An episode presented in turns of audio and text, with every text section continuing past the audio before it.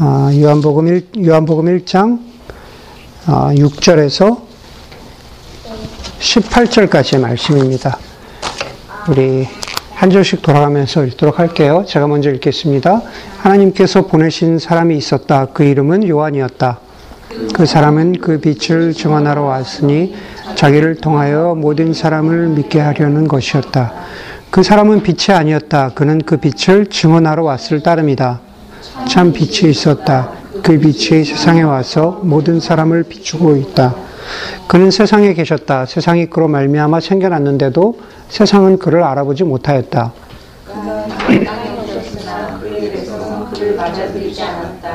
그러나 그를 맞아들인 사람들, 곧 그 이름을 믿는 자, 사람들에게는 하나님의 자녀가 되는 특권을 주셨다. 이들은 혈통에서나 육정에서나 사람의 뜻에서 나지 아니하고 하나님에게서 났다. 그 말씀은 육신이 되어 우리 가운데 사셨다. 우리는 그의 영광을 보았다. 그것은 하나님께서 주신 외아들의 영광이었다. 그는 은혜와 진리가 충만하였다. 요한은 그에 대하여 증언하여 외쳤다. 이분이 내게 말씀드린 바로 그분입니다. 내 뒤에 오시는 분이 나보다 앞서신 분이라고 말씀드린 것은 이 분을 두고 말한 것입니다. 그분은 사실 나보다 먼저 계신 분이기 때문입니다. 우리는 모두 그의 충만함에서 선물을 받되 은혜 은혜를 더하여 받았다. 율법은 모세를 통하여 받았고 은혜와 진리는 예수 그리스도로 말미암아 생겨났다. 함께 읽을게요. 일찍이 하나님을 본 사람은 아무도 없다. 아버지의 품속에 계신 외아들이신 하나님께서 하나님을 알려주셨다. 아멘. 우리 성탄주일인데 우리 옆 사람에게 우리 서로 같이 그래도 어, 서로 인사합시다. 우리 어, Merry Christmas라고. 네, Merry Christmas. 네, Merry Christmas. 네. 어, 이번 주, 그, 이 지난주죠. 예, 이 한 주간을 한국을 예, 뜨겁게 달군 한마, 한마디가 있다면, 그, 안녕들 하십니까?입니다. 예, 안녕들 하십니까? 어, 고려대학교 경영학과에 다니는 어, 27살 주현우라는 학생이 지난 12월 10일 학교 내에 대자보에 붙인 것에 그 대자보의 제목이 안녕들 하십니까? 였습니다.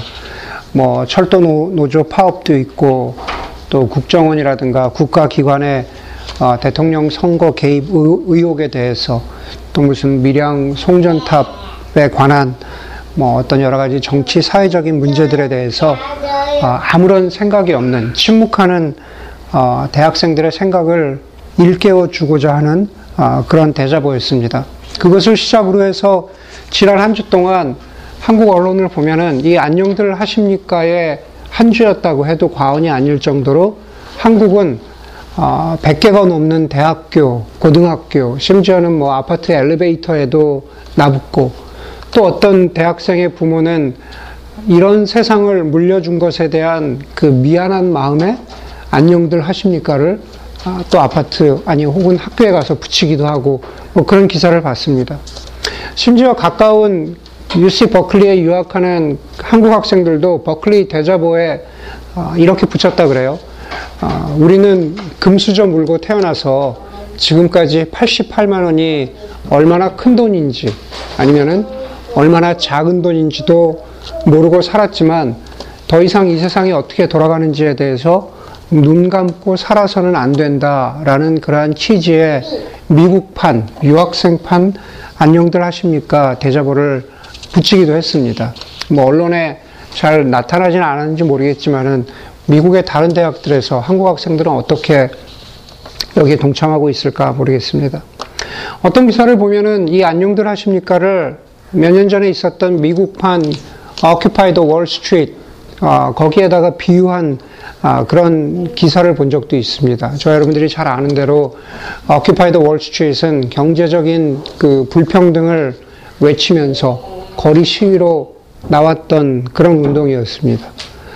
그럼에도 불구하고 이 안녕들 하십니까 대자보 운동이 Occupy the Wall Street하고 좀 틀린 것은 단순히 경제적인 불평등에 대해서만 이야기하지 않고 어, 민주주의라든가 어, 개인의 삶의 어려움이라든가 가치의 소중함들이라든가 여러 가지에 관해서 다양하게 안녕들 하십니까? 라고 하는 그러한 그 제목을 통해서 그, 그 의견을 다양하게 표현했다라는 점에서 성격이 좀 어, 틀립니다.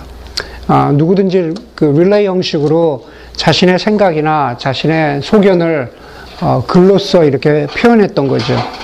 어, 그런 면에서 뭐 이게 사그러들지 아니면 얼마나 퍼져나갈지 그 파급 효과가 있을지 어, 잘 모르겠습니다. 어, 우리 성탄절 주일 아침에 어, 우리 교회도 마찬가지고 이 베이 지역에도 마찬가지죠.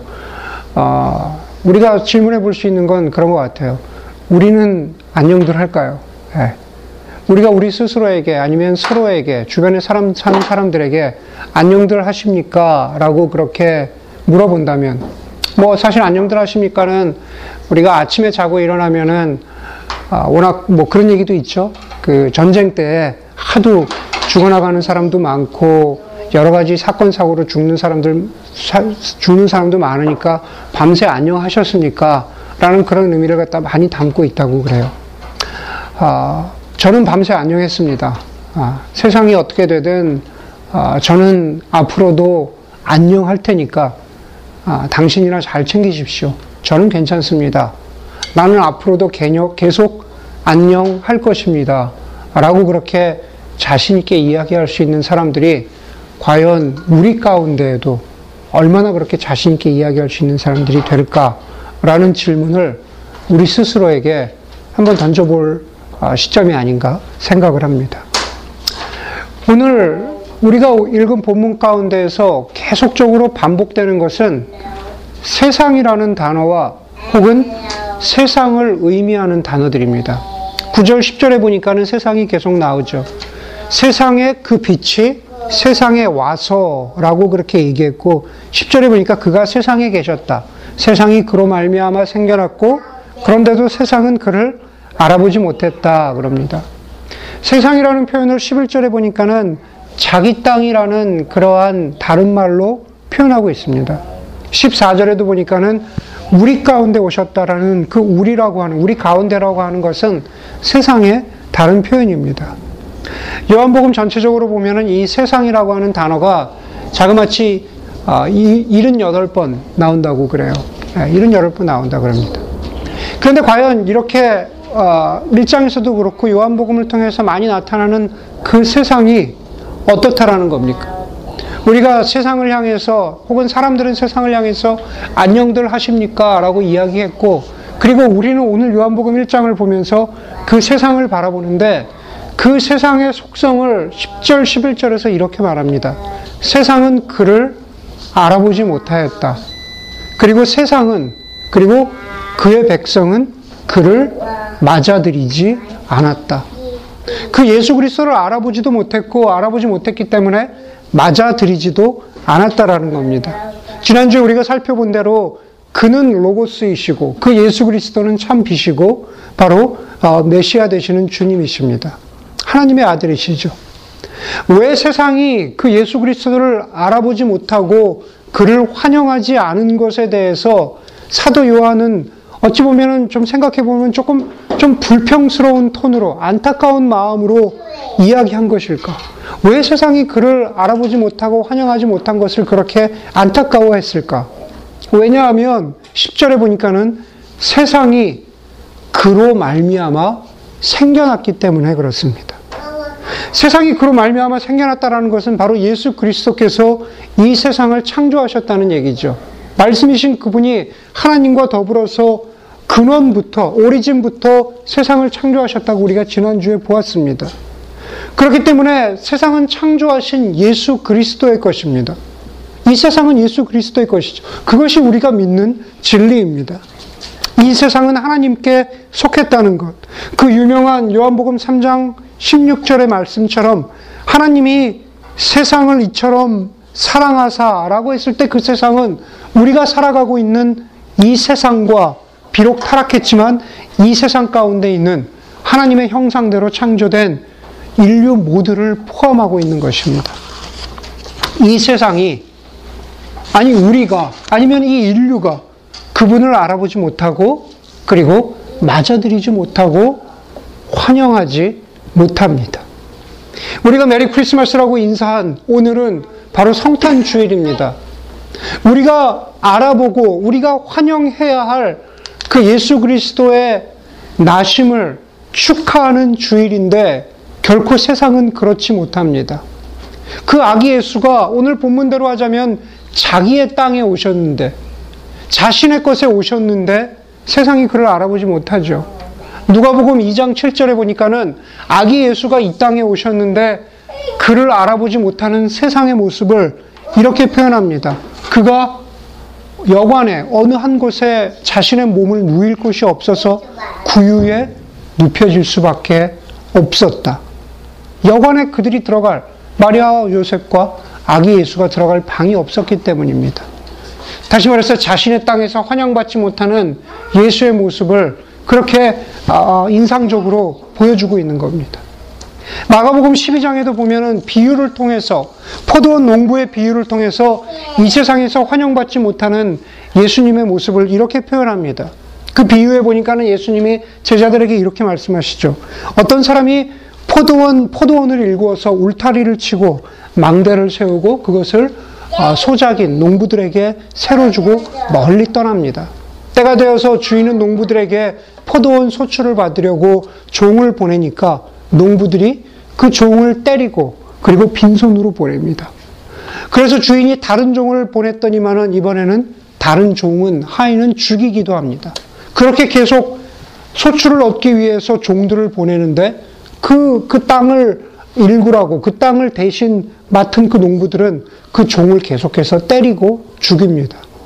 이제 마지막으로 포도원 주인은 자신의 하나밖에 없는 사랑하는 아들을 아, 그를 아, 농부들에게 보내죠. 그랬더니만 농부들이 생각하기를 우리가 이 아들을 죽이면 이 포도원의 소출을 모든 것을 우리가 가질 수 있다라고 생각하면서 아, 그 농부들은 그, 그 포도원 주인의 아들을 주, 죽이고 그리고 포도원 바깥으로 내어 던져 버립니다.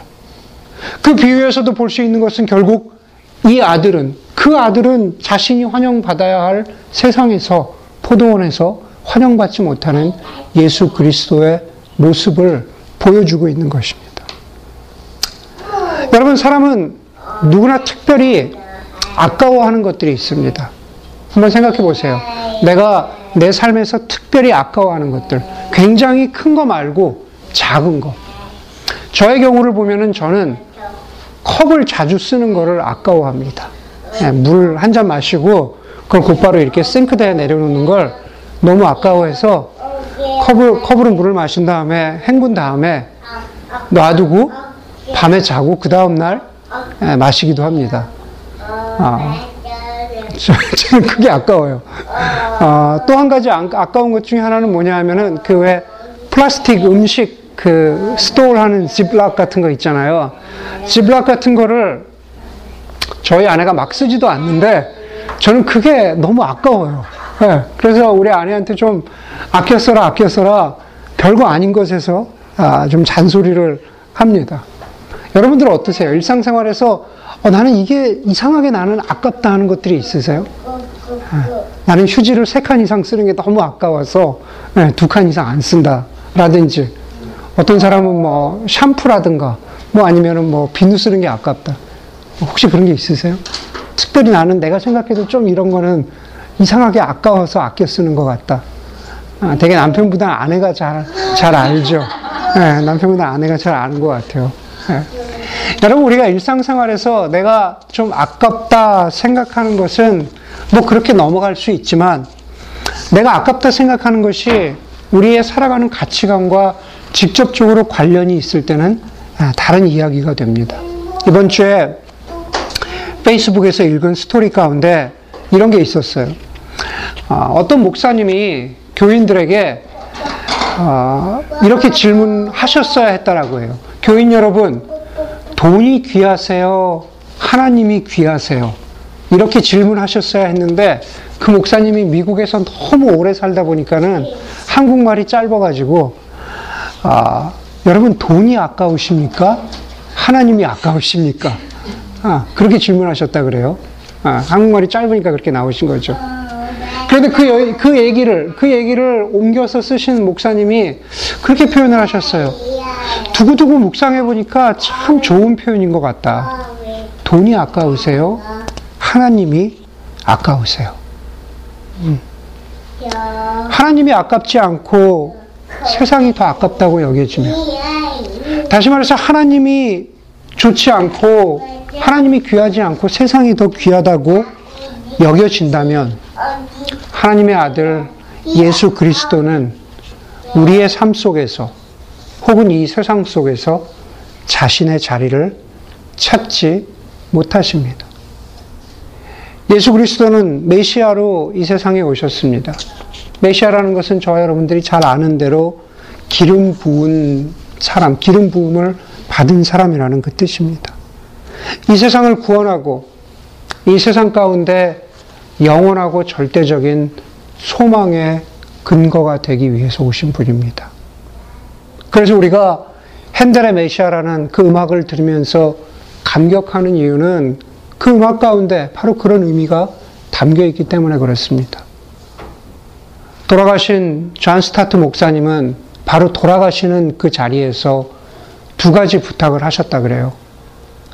나를 위해서 성경 말씀을 읽어달라. 그리고 내가 죽는 그 순간에 핸델의 메시아를 틀어달라. 그래서 존 스타트 목사님은 핸델의 메시아를 들으면서 돌아가셨다 그러죠. 그런데 그 메시아, 이 세상에서 다른 어떤 무엇보다도 아깝다고 여겨져야 할, 환영받고 받아들여져야 할 아기 예수 그리스도께서는 주목받지 못하고 아깝다고 여겨져야 할 이 성탄의 아침에도 전혀 그런 대접을 받지 못하는 이 세상 가운데 오셨다라는 사실입니다.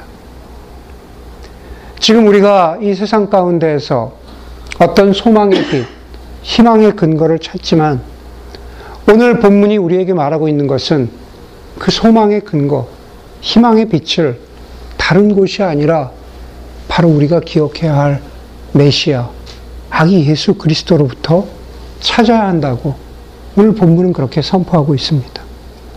구절을 보겠습니다. 구절을 보니까는 그 빛이 세상에 와서 모든 사람을 비추고 있다라고 했습니다. 사실은 좀 더 자연스럽게 표현하자면은 이런 뜻입니다. 그 빛이 세상에 와서 모든 사람을 비추고 있다를 조금 트위스트하면 모든 사람을 비추는 빛이 세상에 왔다입니다. 모든 사람을 비추는 빛이 세상에 왔다. 다시 말해서 제가 말씀드린 소망의 빛, 희망의 근거가 되시는 모든 사람에게 동일하게 그, 그 소망의 빛을 비추어 주시는 예수 그리스도께서 이 세상에 오셨다라는 거죠. 다른 곳에서는 빛이 없고 회복이 없고 희망이 없음을 역설적으로 뒤집어서 말씀하고 있는 겁니다. 이 화려한 성탄절은 두 가지 모습으로 그릴 수 있을 것 같습니다. 하나는 쇼핑몰과 거리를 수놓는 아름답고 화려한 네온 사인들이고, 그리고 다른 하나는 그 가운데에서도 안녕하지 못하고 추위와 어둠과 그리고 아픔에 떨고 있는 두 모습으로 그려질 수 있을 것 같아요. 아주 bright한 환한 side가 있고 그리고 아주 어두운 춥고 배고픈 그러한 측면이 있습니다. 저와 여러분을 포함한 이 세상의 모든 사람들은 그 화려함과 안녕하지 못한 그 중간 어딘가에 머물고 있습니다. 어떤 사람은 화려한 쪽에 좀 더 가깝고 또 어떤 사람은 어둡고 추운 쪽에 좀 가깝습니다. 그러나 여러분, 마치 화려한 연말이 지나면은 크리스마스 트리가 쓰레기통으로 들어가는 것처럼 그리고 반짝이던 전구들은 상자 속으로 다시 들어가고 그리고 연말 파티와 그리고 들뜬 분위기 속에서 즐기던 사람들은 다시 현실로 돌아와서 holiday season에 생각 없이 쓴 credit card 빚을 갚아야 하는 것처럼 그리고 또다시 현실로 돌아와서 말썽 부리는 자식 때문에 고민해야 되고 풀리지 않는 관계 때문에 힘들어야 하고 연로하신 부모님을 걱정해야 하고 어려워지는 결혼 관계 때문에 마음 아파해야 하고 몸이 아파서 병원에 가야 하고 또 사고가 나기도 하고 별것 아닌 것 때문에 말다툼이 쌓이고 쌓여서 싸움과 갈등이 되고 그리고 더 나아가서는 나의 의지나 나의 열심과는 상관없이 탐욕스러운 세상 때문에 어느 순간인가 점점 더 추위와 어둠 속으로 공포 속으로 그렇게 빠져가고 있는 우리 자신을 발견하게 된다라는 겁니다. 그것이 바로 예수 그리스도를 받아들이지 않는 모든 사람에게 빛을 비추기 위해서 이 세상에 오신 예수 그리스도를 환영하지 않은 안녕하지 못한 이 세상의 모습이라는 사실입니다. 우리가 세상을 보면 어떤 때는 세상을 좀 더 잘 다스리는 통치자나 현자가 있어서 세상이 좀 더 나아지는 것처럼 보일 때도 있고 또 어떤 때는 이 세상의 모든 사람들이 함께 희망적인 분위기가 되어서 으쌰으쌰 하는 분위기가 되어서 좀 더 나은 세상을 만들 것 같은 그런 착각 속에 빠질 때도 있습니다. 아니, 착각이 아니라 어떤 때는 실제로 모든 것이 너무너무 풍요로워지고 서로에게 좀 더 여유있게 대하고 친절하게 대하면서 유토피아적인 세상을 만들 수 있을 거란 환상에 살아갈 때도 있다라는 겁니다. 기술 문명이 발달하고 인간의 평균 수명이 늘어나고 세상이 살만해진 것 같지만 그러나 여전히 세상은 똑같습니다. 세상은 안녕하지 못하고 우리의 한계 가운데, 우리의 욕심 가운데, 우리의 질투와 미움 가운데, 아픔 가운데 있습니다. 우리 안에는, 우리 스스로에게는, 이 세상 가운데는 우리 스스로 어떻게 해볼 도리가 없을 만큼 해결책이 없어 보입니다. 과연 이 세상에는 소망의 빛이 없는 것일까?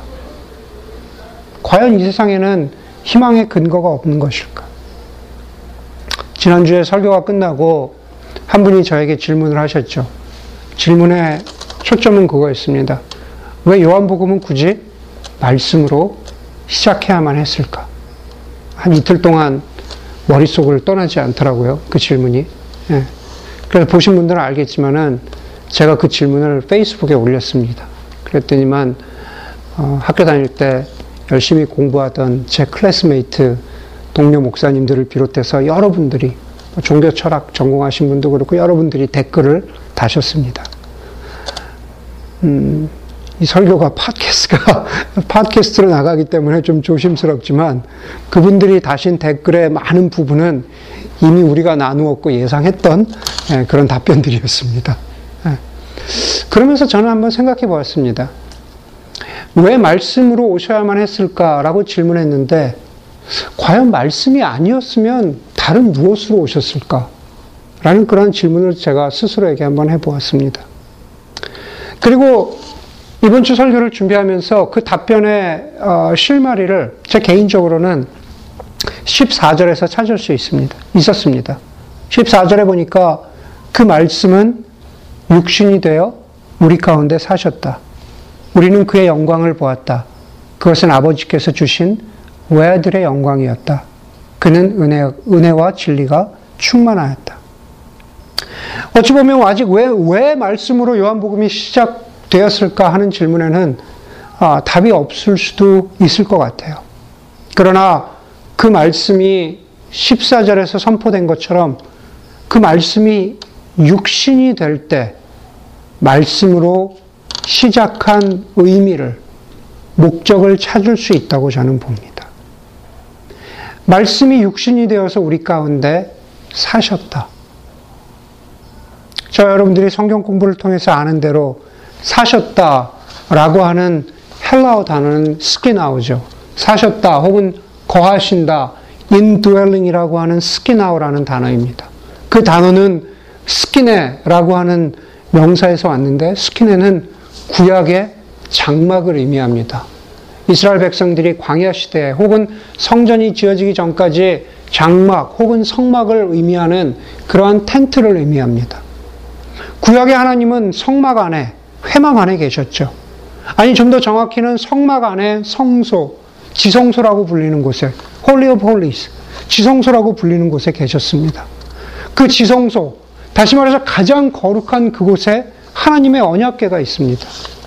지성소를 하나 그 바로 텐트 속의 그 텐트를 가장 거룩한 곳으로 만드는 것은 바로 그 언약계 때문이었습니다.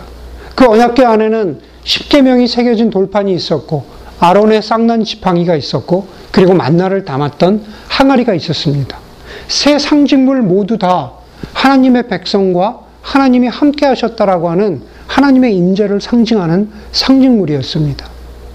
그 거룩한 텐트 안에 계셨던 다시 말해서 그 Holy of Holy 그 지성소 안에만 머물던 그 하나님께서 오늘 말씀 가운데 보니까는 육신이 되셔서 우리 가운데 오셨습니다. 인간의 몸으로 바로 이 땅 가운데 오신 것은 우리 인간, 아니, 이 세상이 스스로에게 안녕하십니까? 라는 질문을 던지고 이 세상은 스스로 안녕할 수 없는, 소망이 없는 이 세상 가운데 바로 주님께서 그것을 해결하기 위해서 안녕함을 주시기 위해서 이 땅 가운데 육신으로 오셨다라는 겁니다. 그 성막에서 어떤 사건이 벌어졌는지 우리는 주님께서 십자가에서 달려 돌아가셨을 때 잘 압니다. 주님이 십자가에 죽어 달려 돌아가실 때 바로 그 성막의 휘장이 커튼이 위에서부터 아래로 찢어지면서 절대적인 그 하나님에게 그 절대적인 존재 앞으로 누구나 저와 여러분 누구나 하나님 앞으로 나아갈 수 있는 길을 마련해 놓으신 겁니다. 우리가 그것을 은혜라고 합니다. 히브리서 10장 19절 이하에도 보니까 그래서 히브리서의 기자가 우리 모두에게 위로해 주는 것은 형제자매 여러분 우리는 예수의 피를 힘입어 담대하게 지성소로 들어가게 되었습니다. 하나님의 임재 앞으로 가게 되었습니다. 예수께서는 휘장을 뚫고 휘장을 찢고 우리에게 새로운 살 길을 열어 주셨습니다. 그런데 그 휘장은 곧 그의 육체입니다. 주님께서 이 땅 가운데 말씀이신 그분이 육신으로 오셔서 인간의 몸으로 오셔서 피를 힘입었다고 했는데 그 피를 흘리시지 아니하면 그, 그 육신을 찢지 아니하시면 우리가 결코 하나님 앞으로 나아갈 수 있는 길이 없었음을 우리는 본문을 통해서 볼 수가 있습니다. 우리에게 새로운 살 길을 열어주신 것, 오늘 주제대로 말하자면 우리가 영원히 안녕할 수 있는 길을 마련해 주신 것은 바로 그 육체 때문입니다. 그가 육신, 육신이 되셔서 우리 가운데 사셨고, 그냥 사신 것이 아니라 바로 그 육신 가운데 드러난 하나님의 영광 때문입니다. 하나님의 영광을 같은 본문에서 그는 은혜와 진리가 충만했다라고 그렇게 말하고 있습니다. 충만했던 은혜의 진리가 그의 육신 속에 그의 삶 속에서 드러났는데 그것을 하나님의 영광이라고 그렇게 본문은 말하고 있는 겁니다. 얼만큼 충만했는지 그 은혜와 진리가 얼만큼 충만했는지는 예수 그리스도의 공생의 사건을 통해서 공생의 삶을 통해서 우리에게 선포하고 있는 겁니다. 16절에도 보니까는 우리는 모두 그의 충만함에서 선물을 받되 은혜의 은혜를 더하여 받았다. 라고 사도 바울은 증언하고, 아, 사, 아, 사도 요한은 증언하고 있습니다. 충만한 은혜는 안녕함이 결코 있을 수 없는 세상 가운데 침투에 들어오셔서 우리 가운데 사시고 우리에게 은혜와 또 은혜의 증거가 되신 예수 그리스도 때문에 가능한 일이었습니다. 그리고 12절 말씀 가운데 보니까는 바로 그 충만한 은혜와 진리를 받아들인 사, 사람들, 그것을 맞아들인 사람들, 그 사람들이 바로 하나님의 자녀가 된 사람들이라고. 세상은 예수 그리스도를 받아들이지 못하고 그분을 환영하지 못하지만 그러나 우리가 이 아침에 그 주님을 기억하는 것은 바로 그 충만한 은혜와 진리를 우리가 확인했고 우리가 살았기 때문에 믿었기 때문에 그렇습니다. 유명한 철학자 로제 가로디라는 사람은 나사렛 예수에 대해서 이런 말을 남겼다고 합니다. 그 사람은 아, 예수님을 믿지는 않았던 것 같아요. 그렇지만 예수 그리스도에 대해서 증언하기를 이렇게 말했다고 그러죠. 나는 이 사람에 대해서 아는, 아는 것이 많지 않습니다. 그러나 분명히 아는 것은 그의 전 생애가 인간이란 누구나 언제든 새로운 미래를 시작할 수 있다는 이 한 가지 메시지를 전한다는 사실이다. 예수 그리스도의 전 생애가 아니 그 전생의 시작인 예수 그리스도의 오심은 인간이란 어떤 처지에 있든지 간에 언제든 새로운 미래를 시작할 수 있다는 이 메시지를 우리에게 분명하게 전해주고 있다라는 사실입니다. 요한복음의 마지막에 기록된 것처럼 우리는 어쩌면 예수 그리스도의 삶과 가르침에 대해서 충분히 모두 다 알 수 없을지도 모릅니다. 성경은 그것을 기록하기에 너무 성경이 부족하다라고 그렇게 증거하고 있죠. 그러네, 그러나 한 가지 분명한 것은 우리에게 드러나시고 이 아침에 오셔서 우리 가운데 사신 예수 그리스도의 전 생애가 인간과 세상은 언제든 새로운 미래를 시작할 수 있다는 한 가지 메시지를 전할 뿐만 아니라 그 새로운 미래가 분명히 확실히 가능하다는 약속을 우리에게 주고 있다는 사실입니다. 그것이 바로 이 성탄 주일의 아침에 우리가 기억해야 되는 메시지입니다. 그러면서 주님은 사도, 요, 사도 요한을 빌어서 우리는 그 소망의 미래를 전하는 또 다른 육신, 또 다른 인간이 되라고 우리에게 부탁하신다는 사실입니다. 그런 점에서 우리는 본문의 세례 요한과 같죠. 세례 요한이 그 빛에 대해서 충만한 은혜와 진리에 대해서 증언하는 것처럼 바로 주님 안에서 우리가 소망을 발견할 수 있다. 새로운 미래를 시작할 수 있다. 이 세상은 안녕할 수 있다라고 하는 그것이 가능하다라는 것을 증언하는 삶을 이 시대의 세례 요한과 같은 우리가 그것을 보여주어야 한다라는 겁니다. 주님이 육신으로, 인간으로 오셔서 그 소망을 보여주신 것처럼 그 안에서 새로운 사람 된 우리가 그것을 육신을 입고 이, 이 땅을 사는 동안에 그 소망이 가능하다라는 것을 보여주는 그런 증인의 삶을 사는 것. 그것이 바로 오늘 본문이 이 성탄 주일의 아침에 우리에게 보여주는 그러한 또 다른 도전이 될 거라고 저는 믿습니다. 여러분, 이 안녕하지 못한 세상 가운데에서 주님이 육신이 되셔서 이 세상에 오셔서 우리에게 소망의 빛을 주신 것. 그것을 기억하는 우리가 증인과 증거의 삶을 살아야 하는 것. 그, 그 두 가지 메시지를 기억하면서 이 한 주간이 저와 여러분 모두에게 의미 있는 한 주간이 되기를 주의 이름으로 간절히 소원합니다.